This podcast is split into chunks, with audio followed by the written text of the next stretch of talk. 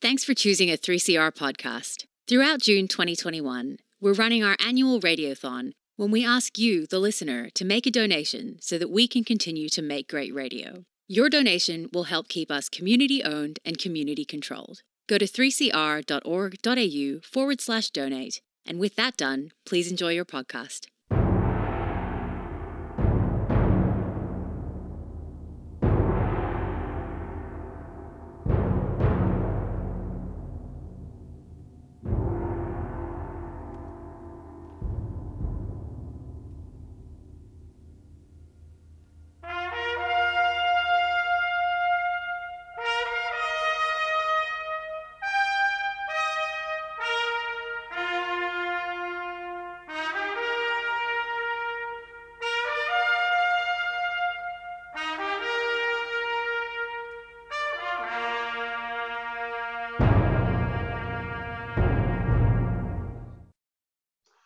Good afternoon, listeners. This is the Dogs Program.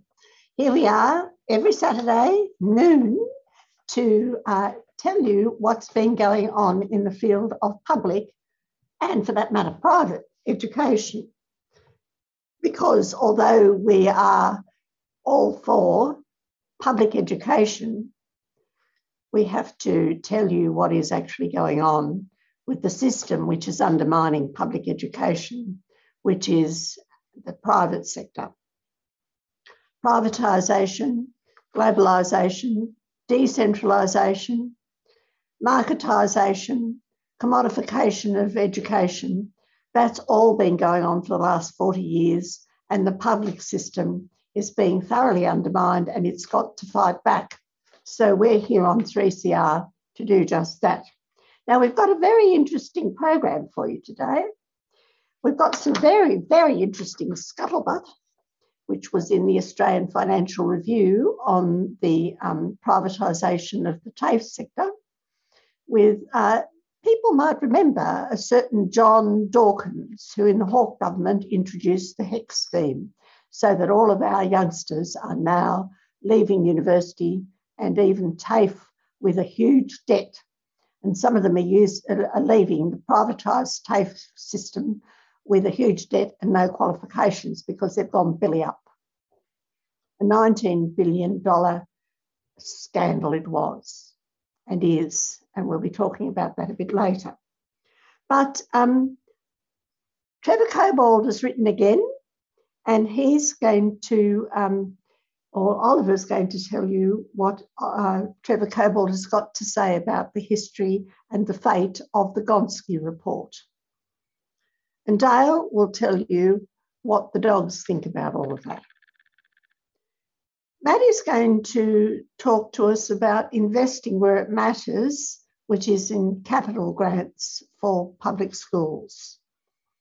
And Dale's going to tell us a very interesting story about a school teacher in a Christian school who was sacked because she was not of the right sexual um, inclination.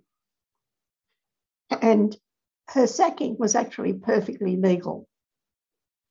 And Mr. Morrison, with his legislation about religious rights up in, up in Canberra, is going to try to make it stay legal.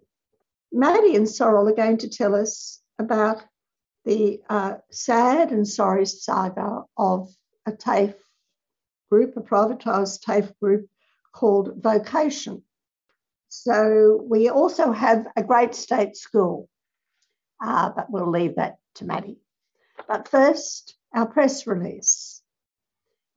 It's entitled Save Our Schools, Trevor Cobbold on the History and Fate of the Gonski Report, and it's press release 900 at www.adogs.info.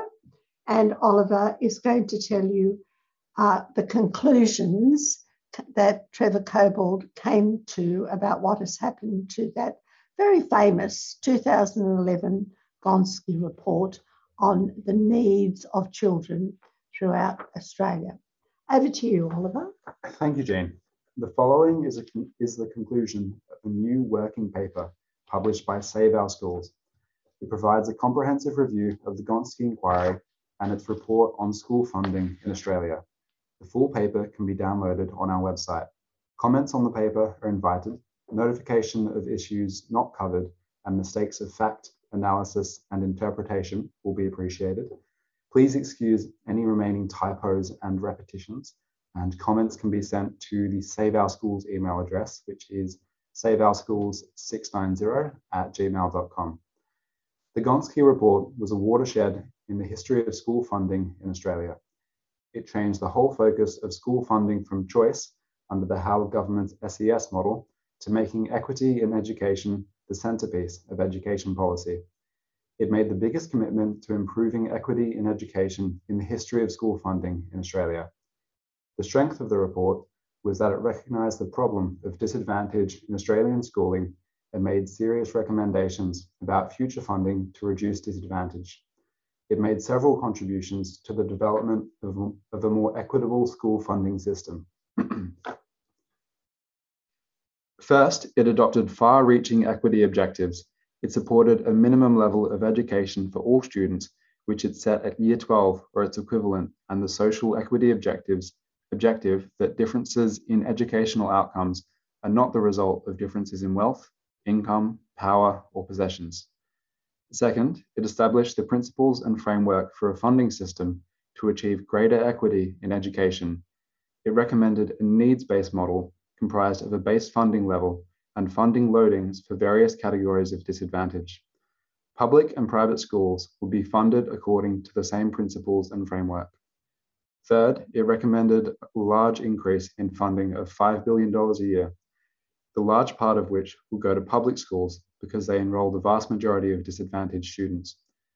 Fourth, it recommended a nationally integrated funding model combining, combining Commonwealth and state funding it also recommended the establishment of the independent National Schools Resourcing Body to oversee the maintenance and development of the model. However, the recommendations of the report promised only limited progress towards its ambitious and challenge, challenging equity goals. There were several key weaknesses in the report that would serve to perpetuate inequity in education. First, there were several inconsistencies between the equity goals set in the report and the outcome outcomes targets used to determine the estimated funding increases. The funding estimates were based on more limited outcomes targets than those implied by the dual equity objective adopted by the report. In particular, the report adopted a limited measure of adequacy in education and ignored its own social equity objective in setting the standard for the SRS. Second, too much of the additional funding will be directed to adequately resource schools because the SRS was set too high. It left too little to be directed at disadvantaged students. This was exacerbated by funding loadings for low SES students, Indigenous students, and students with limited English proficiency that were far too small and unlikely to prove effective. Third, the new no losers guarantee was a severe self imposed constraint on the scope of what the review could recommend. The review panel effectively rewrote its formal terms of reference in adhering to the government's guarantee that no school will lose a single dollar. This self inflicted weakness undermined its commitment to equity and served to sustain inequity. It meant that, over, that the overfunding of many well off private schools that resulted from exceptions to the Howard government's SES model would be formally incorporated into the future funding model.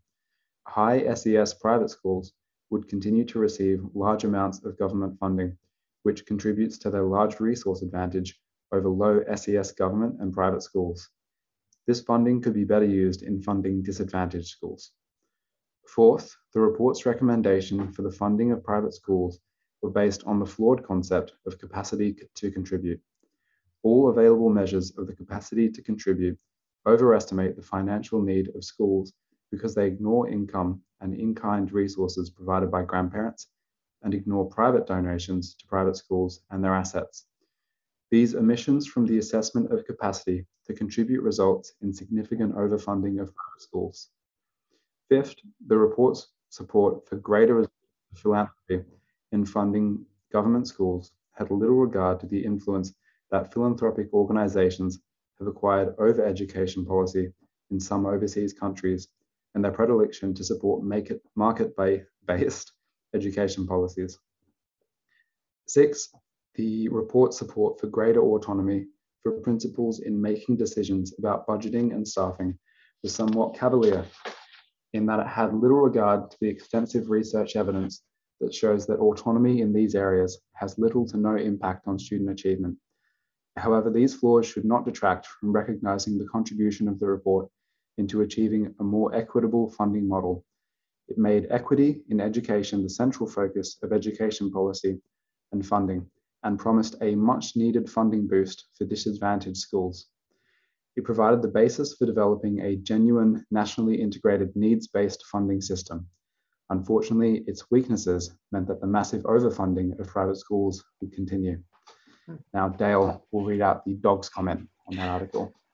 Thank you, Oliver. Yes, the dogs uh, respond. A marvellous, informative paper, worth reading in full, if only to understand the complete intransigence of the Coalition and the independent schools of Victoria. However, dogs are saddened that people still think that a needs policy is even possible when you have to deal with religious men who place power and wealth before genuine compassion and each and every Australian child, not the chosen few. We are now more than paying for an expensive denominational system. Schools which are not open to all children and teachers and parents, with offence to none, should be taken over and made into public schools. Our 19th century forefathers trod this road. In 1844, a select committee on education in New South Wales rejected a denominational system and recommended a general system of education, which became our public system. They said, the first great objection to the denominational system is its expense. The number of schools in a given locality ought to depend on the number of children requiring instruction which that locality contains. To admit any other principle is to depart from those maxims of wholesome economy upon which public money should always be administered. It appears to your committed committee impossible not to see that the very essence of a denominational system is to leave the majority uneducated in order thoroughly to imbue the minority with peculiar tenets. It is a system always tending to excess or defect. It places the state in an awkward dilemma of either applying money whose expenditure it is not permitted to regulate or of interfering between the clergy and their superiors. Your committee have thought it better to recommend that one uniform system shall be established for the whole of the colony, and that an adherence to that system should be made should be made the indispensable condition under which alone public aid will be granted. It took another 36 years before politicians like Parkes finally confronted the religious hierarchies and withdrew all funds, public funds, from sectarian schools. The national system, now our public system, were finally able to flourish. If we don't learn from our history, then, well, what are we doing right now? Uh, and to that end, a paper entitled From Karmel to Gonski, outlining increasing inequalities in both Australian educational and social developments under the cloak of a so called needs policy was presented by Jean Ely at Melbourne University in November 2020. It's on our website homepage at uh, www.adogs.info. And I'd just like to say congratulations to Jean. This is press release number 900. So well done on continually keeping us informed week after week. Uh, and this is our 900th, and all of which are available at our website at www.adogs.info. Okay, we'll be right back after this short break. Well, brothers and sisters, what a show of strength we've got here today local issues. So I'm here at the School Kids Strike for Climate Action. Live coverage. Join the, the spirit of this gathering here today at IMARC. Your voices. So give us a bit of a lowdown about what's happening. There's about 200, 250 people here at the moment. Community struggles. We're now in front of the uh, Tundaminawaya Maulboyheenner Monument. I'd like to thank Community Radio 3CR, who for the last decade has been broadcasting here. Feed Radical Radio. Your membership is vital. A few hundred people about to pass us right now. Lots of young people standing up for their future. Subscribe today. Go to 3cr.org.au forward slash subscribe or call the station on 9419 8377. Well, this is the Dogs program, and we hope you're still with us because there's a lot of very interesting material this Saturday. Maddie is going to tell us about a very interesting article that has been produced by the Australian Education Union uh, on work done by the educational economist, Mr. Rorris. And um, it is entitled Invest Where It Matters. Over to you, Maddie. Thank you so much, Jean. Yes, um, so it's written on the 5th of August, 2021. Government spending on school facilities and buildings has favoured private schools to an astonishing degree, says a new report by economist Adam Rorris. The report, Investing in Schools Equals Funding the Future, examines government funding for capital works over the 10 years to 2018. Private schools received more funds for capital works in seven out of the 10 years, despite having about half the enrolments of public schools.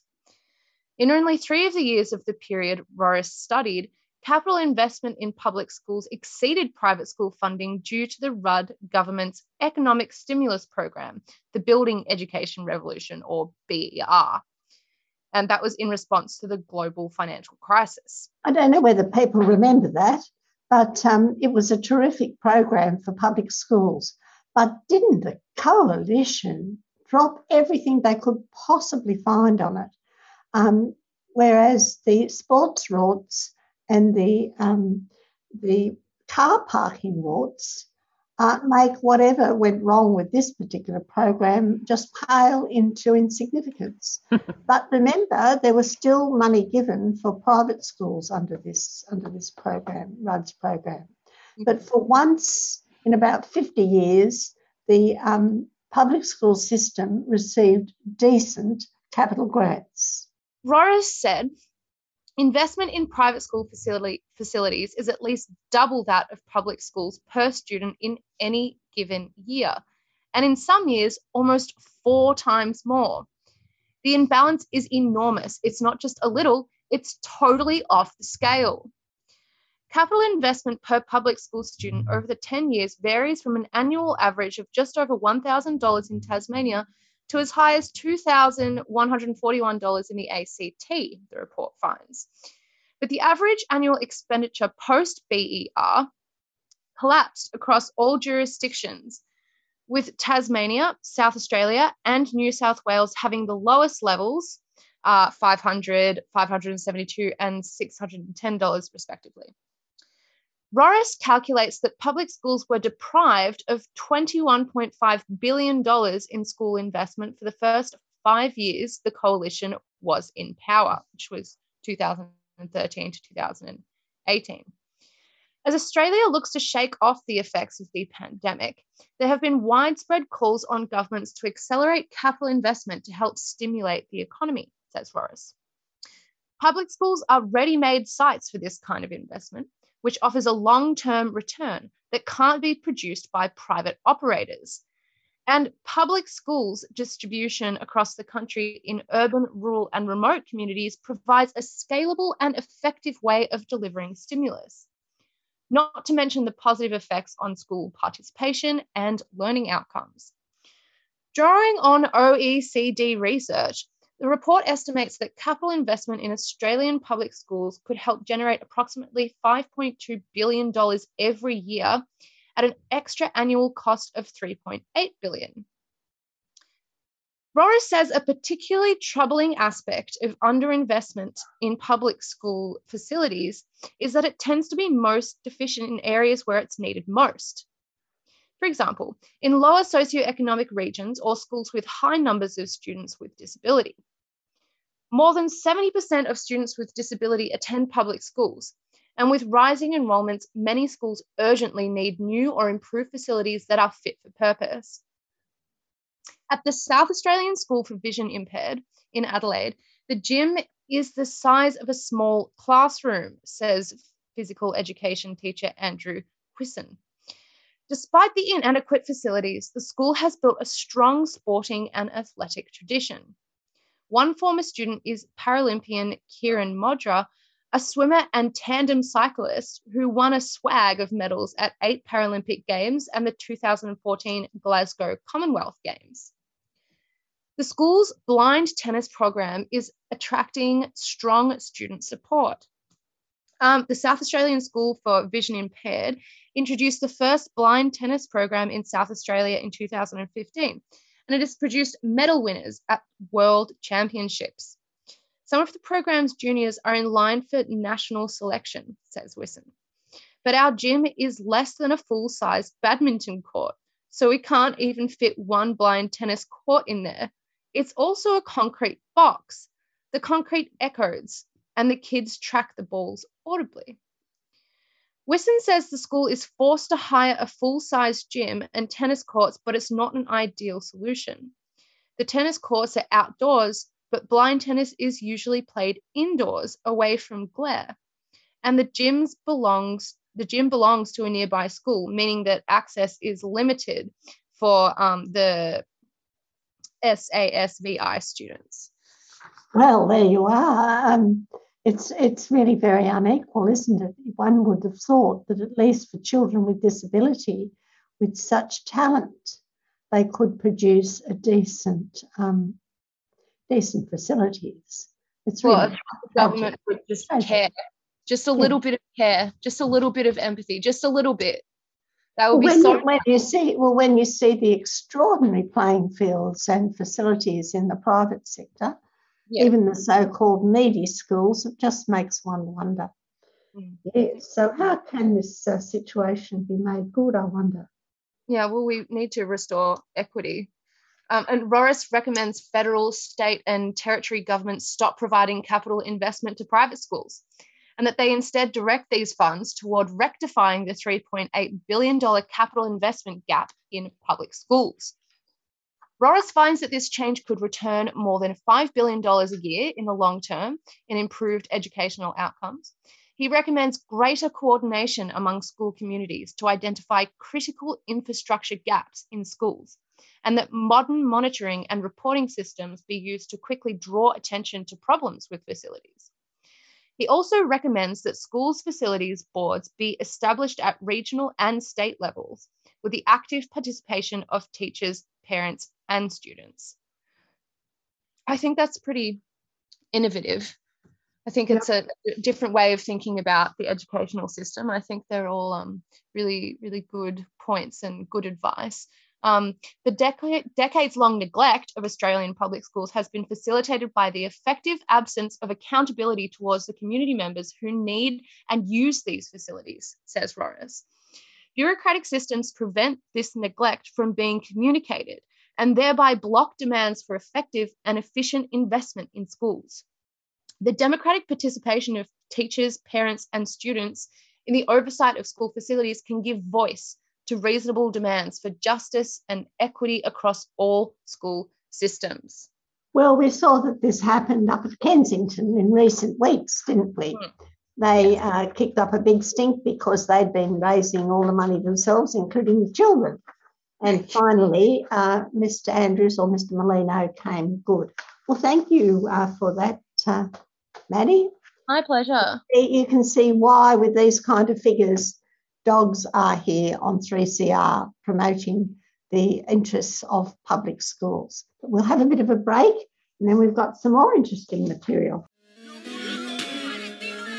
Keffiyehs are Palestinian scarves, and they're a symbol of support for justice for the Palestinian people. Buying one will support the last remaining factory in Hebron that makes keffiyehs, and all proceeds from the sales support projects in Palestine, especially Gaza, as well as local solidarity organizations. From the traditional black and white keffiyeh to an array of modern designs, all scarves are just $30 each. Explore the range and order online or drop by 3CR during business hours. We're your support for the rights of Palestinians.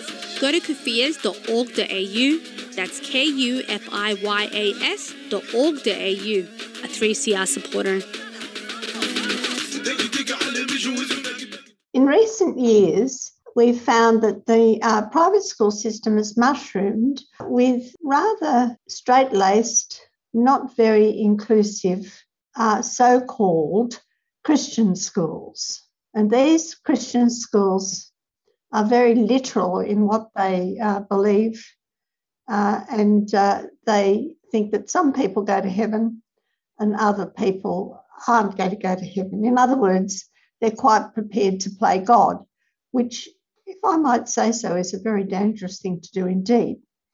Uh, and in so doing, uh, they're quite prepared to say who they will allow to teach their children. And uh, we're going to hear from Dale about a very interesting case. But over to you, Dale. Thank you, Jean. Yes, this article was from the um, Sydney Morning Herald by Ben Schneiders and Royce Millar. Steph Lentz was sacked this year for being gay, and it was perfectly legal. LGBTQIA plus people who work at religious schools have no protection from anti discrimination legislation, and they fear the federal religious discrimination bill is about to make things worse. Steph Lentz won't be going to heaven. At least that's what the Covenant Christian School told her in December as it prepared to sack her after she came out as lesbian. Lentz was a devoted English teacher at one of Australia's growing number of small, low fee Christian schools, and hers is just one of many stories of discrimination against LGBTQIA teachers dismissed or pushed out of their jobs or pressured to remain silent about their sexuality by school policies and employment contracts. Her sacking was perfectly legal under state and federal laws which give religious organisations, including government funded evangelical schools, exemption from anti discrimination legislation. But as the federal government prepares to introduce the third draft of its contentious religious discrimination bill to Parliament later this year, LGBTQIA plus staff and students fear yet worse treatment. Australian law already allows this the kind of discrimination that got me sacked for what I believe and who I am, says Lentz, who's gone public for the first time about her dismissal from Covenant in Sydney's northeast. The new bill will only reinforce that religious schools can continue to discriminate with outdated, stagnant views and processes. Questions of sexuality. Evangelical schools, many based in outer suburban and regional areas, employ tens of thousands of people and educate hundreds of thousands of children in Australia.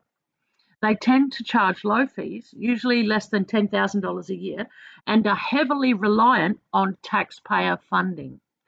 Governments, in turn, rely on them to relieve pressure on the public system in outlying areas uh, Lentz, 30, fitted in perfectly, or so it seemed. She'd grown up in a conservative Protestant community and in 2017 became a valued staff member at the school in Belrose, which relies on government money for almost half of its funding. She married at 23 and considered children, but for years endured internal struggles over her same sex attraction. Because of my strong commitment to Christianity and its doctrines, I suppressed that part of myself, believing it was wrong, she says now. Then she took a soul searching year off work in 2020, and I came out to myself for the first time in a real way. Now divorced, Lentz left her deeply conservative church and joined a new evangelical community with a more affirming at- attitude to homosexuality.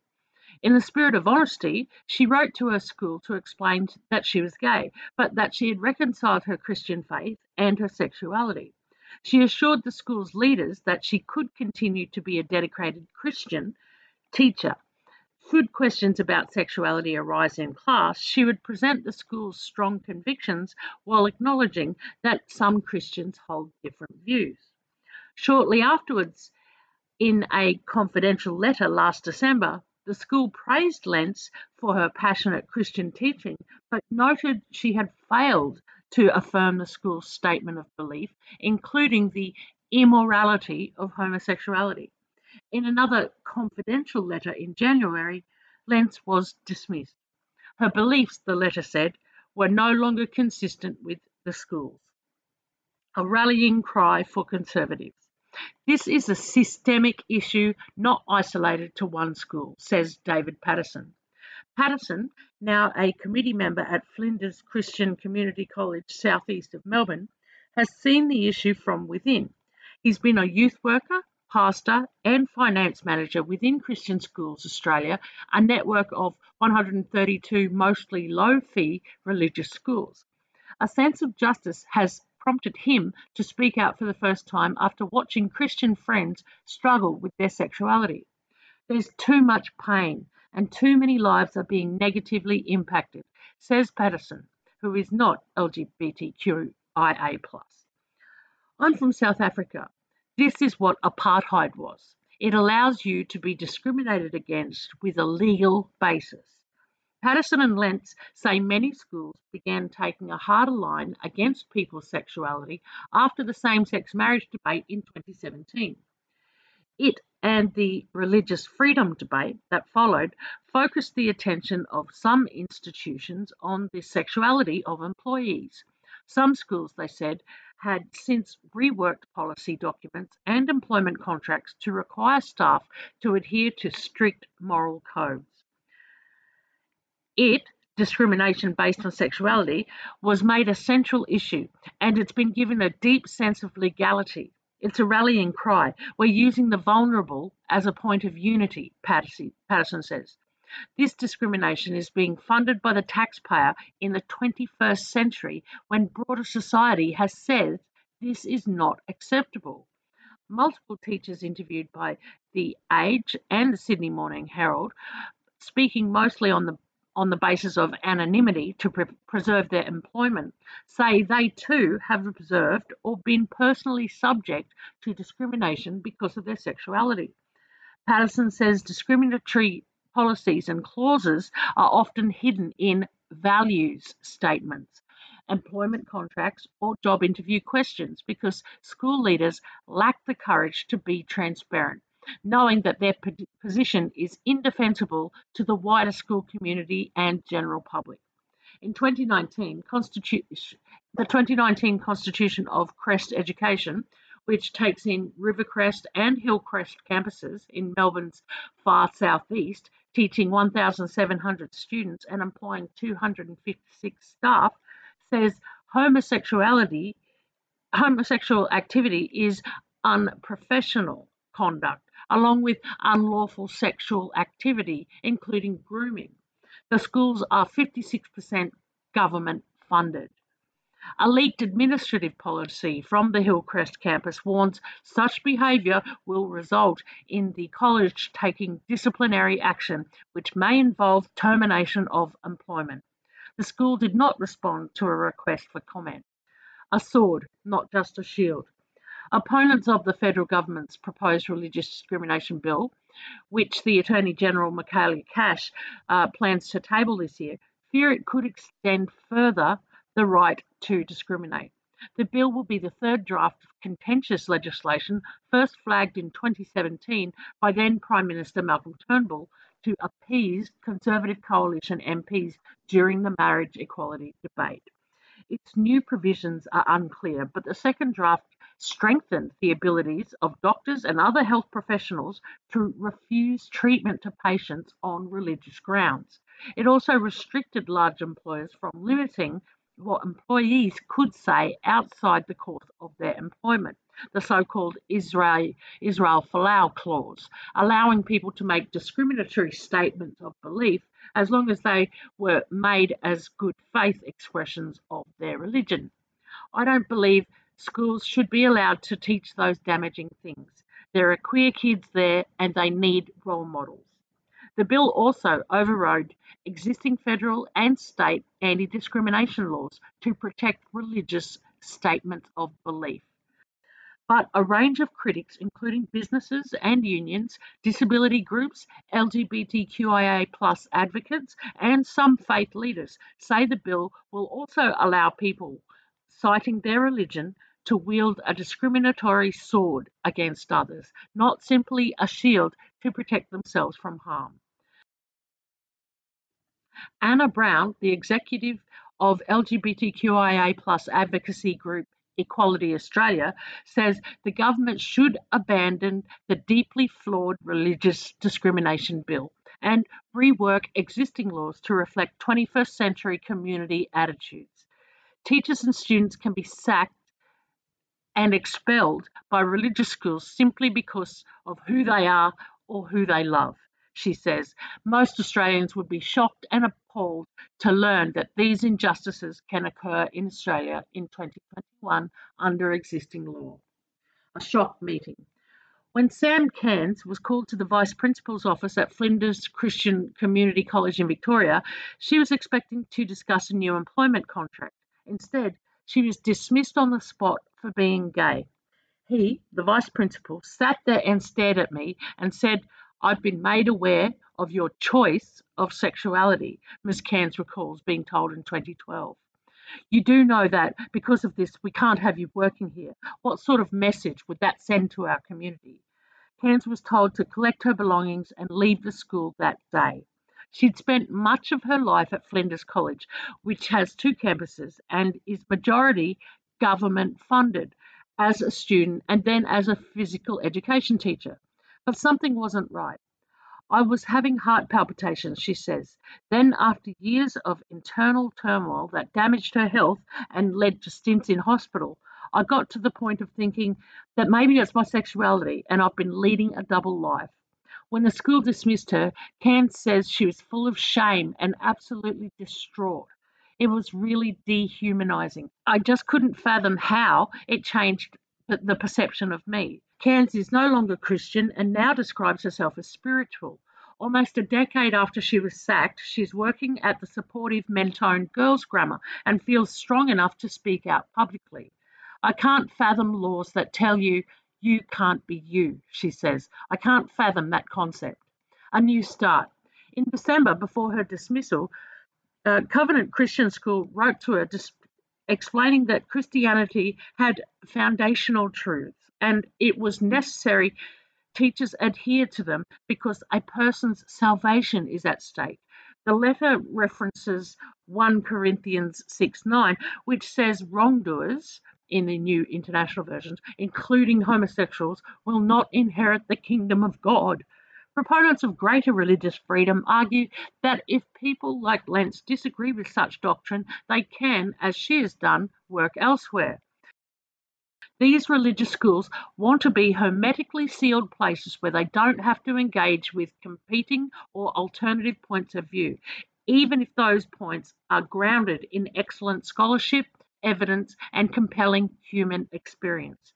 By locking LGBTQIA people out, some religious schools are denying their students understanding of the real world and maybe themselves as individuals, she said. Lentz cites research into mental illness and suicide among teenagers in religious communities, showing that demonizing homosexuality is bad for mental health. I don't believe schools should be allowed to maintain the right of people to teach those damaging things. There are queer kids there and they need role models, she says. They can't be what they can't see. Well, I find all this very interesting. Here you have uh, people who have very firm beliefs. Uh, they have actually every right to those beliefs.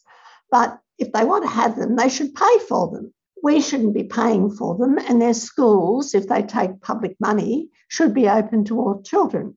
But I have, I have just a personal uh, view of all this. Um, when, when somebody has experienced discrimination under uh, on any any grounds, um, they suddenly realise what it is. A lot of people haven't haven't ever experienced this. But I have a vivid memory of being a well trained teacher uh, with some years' experience, going to Queensland, and because I was married, I didn't have any children, but I was married. I was told to go home to my kitchen. And my response was that I wasn't very good in the kitchen.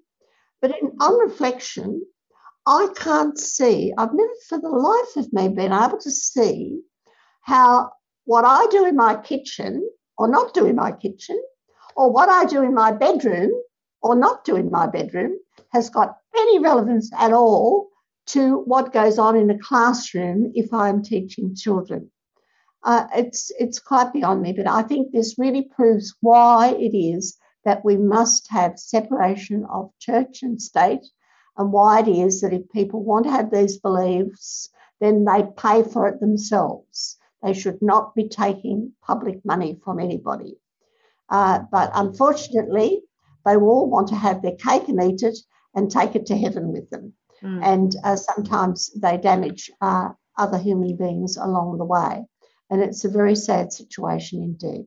But that's the dog's position is we want to have separation of religion from the state. Yeah, it's very damaging for, especially for young children, um, uh, for for young minds uh, finding out who they are, uh, to be discriminated by adults and to be have that discriminated discrimination legislated. Uh, is only going to cause harm. Schools, schools, schools are about learning, and children should be there and feel at home there in a school and be able to learn and not have to worry about all of these things.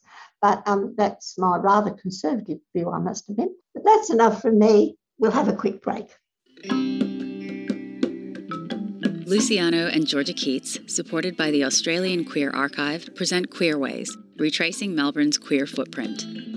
Queerways is a community art project that maps the queer history of Melbourne, combining our community's stories and voices, past and present, into a permanent interactive record of being queer in Melbourne. Visit www.queerways.melbourne now to record your story in queer history and explore our city's untold history. Queerways, a 3CR supporter. Well, here we are back with the Dogs program, and our listeners who've been around for a while right remember the sad and sorry sagas of the privatisation of the TAFE system. It has affected teachers, but it has certainly affected a lot of students. And we're going to tell you a story that actually involves Mr. John Dawkins and others, uh, including an ex captain, I think it is, of Shore Grammar School, who thought that they'd cash in on the marketisation of vocational education to the tune of millions and millions of taxpayer dollars. And there are 40,000 students in the end who were involved. But the Australian Financial Review had a very interesting article about the final chapter in the Sad and Sorry saga, which uh, involved a 50 million settlement in the courts in the last week or so. But Sorrel and Maddie will tell you a little bit about this. Over to you. Thank you, Jean. So, a class action against vocation has finally been settled. It was, a, it was messy as the rise and the fall of the company itself. In July, a $50 million payout to finalise multiple class actions against training provider Vocation put an end to one of corporate Australia's more sorry sagas and was as messy as the company's astronomical rise and unceremonious descent. In the end, Justice Paul Anastassiou of the federal court bemoaned the fact that after legal bills and commissions were taken, just over half, 26.4 million, was left for the aggrieved investors who had been taken to the cleaners by the company. For the brief period of its existence, from December 2013 to November 2015, when it went into voluntary liquidation, Vocation operated as a vocational education and training provider, delivering front end student recruitment and courses and back end student management services. Former federal treasurer John Dawkins was chairman of Vocation. At its peak, it had 40,000 students on its books, almost all who came with a government subsidy attached. The class action had taken five years and involved three law firms, it argued that Vocation had misled its investors in its original prospectus by not disclosing some of its operations had been stripped of their registrations and government funding for breaching teaching quality standards. Read that again. this this thing run by John Dawkins, who'd been a minister for education. Yes. yeah. They misled investors by not disclosing that they had been stripped of their res- registrations and government funding for breaching teaching quality standards. So they weren't even legal. They were operating without registration. Extraordinary. Mm-hmm. Three of its key executives, Chairman and former Federal Education Minister and Treasurer John Dawkins, CEO Mark Hutchinson, and CFO Manvinder Grewal, were front and center of the scandal, facing allegations both from the class action and the corporate watchdog that they breached continuous disclosure obligations by failing to tell investors the government funding had been cut. PwC also had questions to answer over whether its audit of the company was conducted with reasonable care and skill. Vocation was, for a brief moment in 2014, a darling of the investor community. Born from the merger of three private education outfits, Hutchinson's Avana, Brett Whitford's Customer Service Institute of Australia, and BAWM, founded by five partners, including Wendy Bonici and Michael Langtree. Vocation listed on the ASX in December 2013 at $1.89, with backing from UBS and Macquarie, raising 253 million that made it the largest private training provider in Australia. Its sales pitch to investors was that state governments were trying to break up the monopoly held by the public training provider TAFE. Victoria moved to demand a driven Victoria moved to a demand driven system in 2009 with other state governments following suit. The Victorian Training Guarantee promised free vocational training to anyone who had finished school and was not in employment or further education. The move to free market principles with the backing of the coalition of Australian governments was seen as a free for all for smart private companies to tap into the $9 billion national training budget, of which much was being diverted from TAFE to the private sector. Once listed, there was no stopping vocation's ascent. At one point, it had 40,000 students on its books. It went on an, aggress- an aggressive acquisitions campaign. In April 2014, it acquired the West Australian based Australian College of Applied Education, 50% of the Australian School of Management. In May, it bought Real Institute, and in July, the Endeavour College of Natural Health. Its stock price surged, hitting a peak of $3.35 within nine months. Then, like Icarus, it fell back to earth. Yes, it wasn't long before it was facing a 27 million loss. And uh, it was it's been in the courts for years and years, and that 50 million of settlement has mainly gone to the um, to the uh, uh, lawyers, of course. But who were these people? We all know about John Dawkins, who was in the Hawke government, but was really a scion of one of the pastoral fam- families of Western Australia. And he introduced the HECS scheme. He was quite happy for about two or three generations now to have a debt uh, if they wanted to have an education. And um, Hutchinson, we believe, according to this article, was chosen because he looked the part.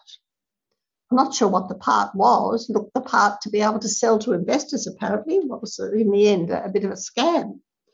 Uh, he had the right background. Now, what's the right background to be a CEO of this kind of uh, training? Um, well, I, don't know what you'd call it. It's hardly education, is it? But he went to Sydney North Shore establishment he was from that establishment and he was the Shore School captain. And he was charismatic and he was allegedly smart. Well, he's smart enough to get out of this. He hasn't gone to jail and he hasn't seemed to have paid very much. Uh, he's over in um, South Africa enjoying himself. And uh, Mr. Dawkins is over in the Barossa Valley enjoying himself. So um, apparently, the, although, oh yes, and then in the court case, Dawkins had high profile character witnesses Paul Keating, Bill Hayden, and Steve Bracks. So don't expect too much from the Labor Party when it comes to public education because they were the biggest privatisers of all, and the privatisation of TAFE can be laid at their feet at the same time as the real um, marketisation and commodification of education can be laid at the feet of Mr Abbott and. We'll have a break and then we'll be back with our great state school. And this week, we're going to where there are red spots, where we have parents and teachers and children in very dangerous situations. And this at a time when we discover that Wesley College can begin a voluntary on site vaccination program for 700 staff across three campuses because, and, and nobody can quite understand this, they have been able to get Pfizer vaccines from one of the friends of the school. Uh, it's extraordinary. But our public schools need many, many friends to get our teachers and our parents and our children vaccinated because they are under pressure, but they are still doing a great job. And we will see how they are doing it. But now we'll have a break. Every week on the Dogs program, we have a special segment to show a different state school is a great school. State schools are great schools. School of the week. State school. School of the school. week. Great state schools. State, State schools. schools School of great the week. School for the week here on the Dogs program.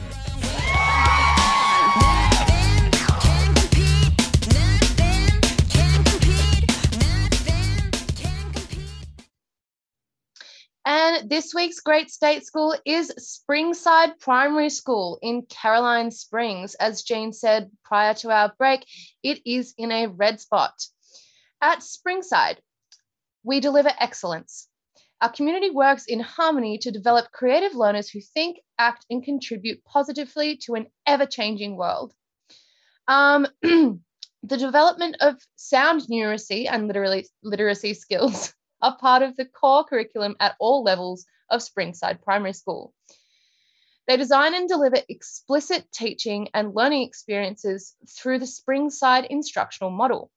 They tailor individual programs to meet specific educational needs while gradually introducing all learners to challenging content and relevant strategies through a variety of learning contexts. Spade and Spoon is the garden and kitchen program at Springside Primary School. The garden is open to all students during a few lunch times a week. Their focus in the garden is on the students participating in all aspects of maintaining the garden, including planting, watering, weeding, recycling, composting, and harvesting. Currently, the Year 3 classes have a one hour session in the garden each week. The Year 4 classes alternate between an hour session in the garden and the kitchen, and in the kitchen, the Year 4s are learning valuable life skills and cook with ingredients that they have grown in the garden. What a beautiful experience that is. Very um organic. Primary food and technology. The year five and six food and technology program is divided into two parts. The first is teaching the students basic cooking skills. The emphasis is on vibrant shared meals where the children sit down and eat together as a family, in their words. The second part focuses on student driven projects. The students have chosen to utilize the fruit and vegetables grown and harvested from their garden and excess, excess produce donated to make tasty homemade goodies that are sold at their monthly market, Spade and Spoon. This project gives the students authentic learning experiences from the planning, designing, and advertising through to running the market. All proceeds go back into the Spade and Spoon program. It really sounds like they're teaching um, mindful sustainability, which I strongly approve of. Um, in providing for a breadth of learning experience, Springside Primary School offers a range of elective classes and extracurricular opportunities. The interschool sport and athletics program has consistently seen Springside students represent the school zone, uh, the school at zone, district, regional, and state levels. Springside Primary School also offers music via Genesis Music School. In delivering on their focus to provide a stimulating learning environment for their students, Springside Primary School strives to enrich the learning experience of these students at Springside with a vibrant and engaging range of subjects. Their core subjects are complemented by specialist delivered content in the areas of performing arts, health and PE, visual arts, Indonesian, food technology, and ICT guided by eSmart practices. The Inclusion Hub is a space that welcomes everyone and is inclusive of all individual needs and interests. A rostered timetable of activities are available, but options for students to choose alternate activities such as drawing, board games, Beyblades, chess, Lego, fidget toys, and sports are also on offer. Staff support play through using visuals and prompts to teach waiting and turn taking and explicitly teach pro social behaviours, such as losing gracefully and joining in on non preferred activities. The timetable is regularly updated by students for students. Noise cancelling headphones are available upon entry, or alternate, alternative students can chill out in a quiet zone across from the Inclusion Hub. Um, I'm going to throw some stats at you from the My School website. There are 791 students, uh, 392 boys, and 399 girls. 59% of these students um, have a family background speaking languages other than English. The ICSEA value is 1,017, which is slightly above average. Um, 10% of the children attending the school come from families whose income is in the top quartile of the population. 31% come from the second top quartile and 33% from the third quartile, but 26% come from the lowest quartile. So there's a large group in this school that could be labeled economically disadvantaged. The finances reveal that the teachers in this school are doing marvellous things on very little indeed. The Australian government provides only $2.2 million. The state government provides $8.7 million. And the parents fork out $252,000 in fees and raise $262,000 per annum. Only $110,000 has been spent in the last year on capital works and the per student cost is only $12,000. Given the current pandemic circumstances with hotspots and tier one sites, this school, its teachers, and its students should be given all of the assistance they need to keep up their great work. Well, thank you very much, uh, Maddie. But I think that our time has gone, gone, and it's time for us all to say bye for now.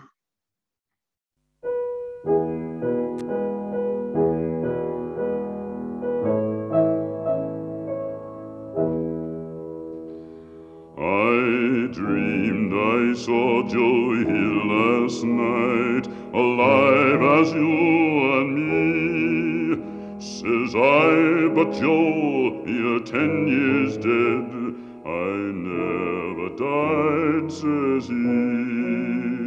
I never died, says he. In Salt Lake City, Joe says I am standing by my bed. They framed you on a murder charge, says Joe, but I